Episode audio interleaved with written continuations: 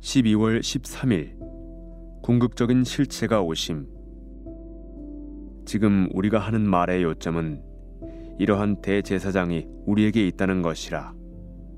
그는 하늘에서 지극히 크신 이의 보좌 우편에 앉으셨으니 성소와 참 장막에서 섬기는 이시라.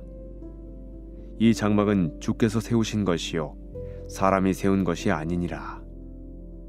그들이 섬기는 것은 하늘에 있는 것의 모형과 그림자라.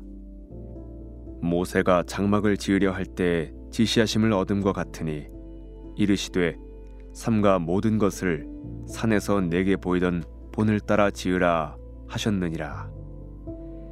히브리서 8장 1절에서 2절, 5절.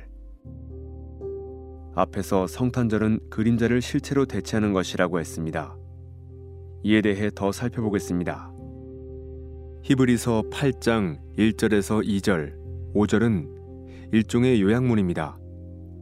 요점은 평범하고 연약하고 죄 많고 결국에는 자신도 죽는 구약 시대의 여느 제사장이 아니라 불멸의 생명을 지닌 강하고 죄 없는 하나님의 아들께서 우리와 하나님 사이에서 우리를 하나님 앞에 의롭게 하고 우리를 위해 기도하는 제사장이 되신다는 겁니다.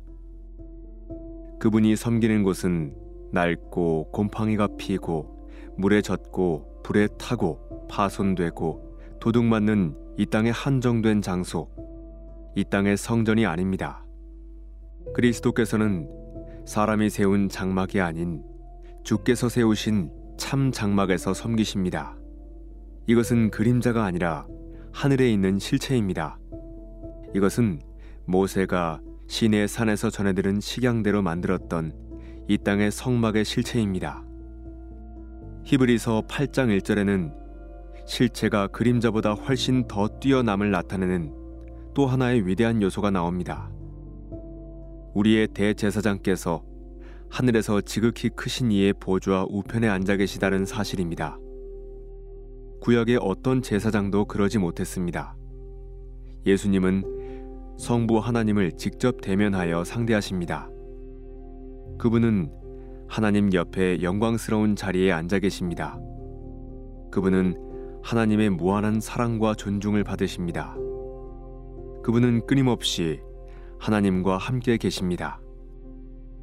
이것은 휘장, 그릇, 진설병상, 촛대, 제사장 가운, 술, 양, 염소, 비둘기와 같은 그림자가 아닙니다.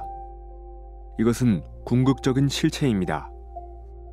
하나님과 그의 아들께서는 우리의 영원한 구원을 위해 사랑과 거룩함 안에서 상호작용하고 계십니다. 성삼위 하나님의 위격들께서 구원받은 백성들 가운데 하나님의 위엄과 거룩하심과 사랑과 의와 선하심과 진리를 드러내는 것과 관련하여 상호작용하십니다. 이것이 바로 궁극적인 실체입니다.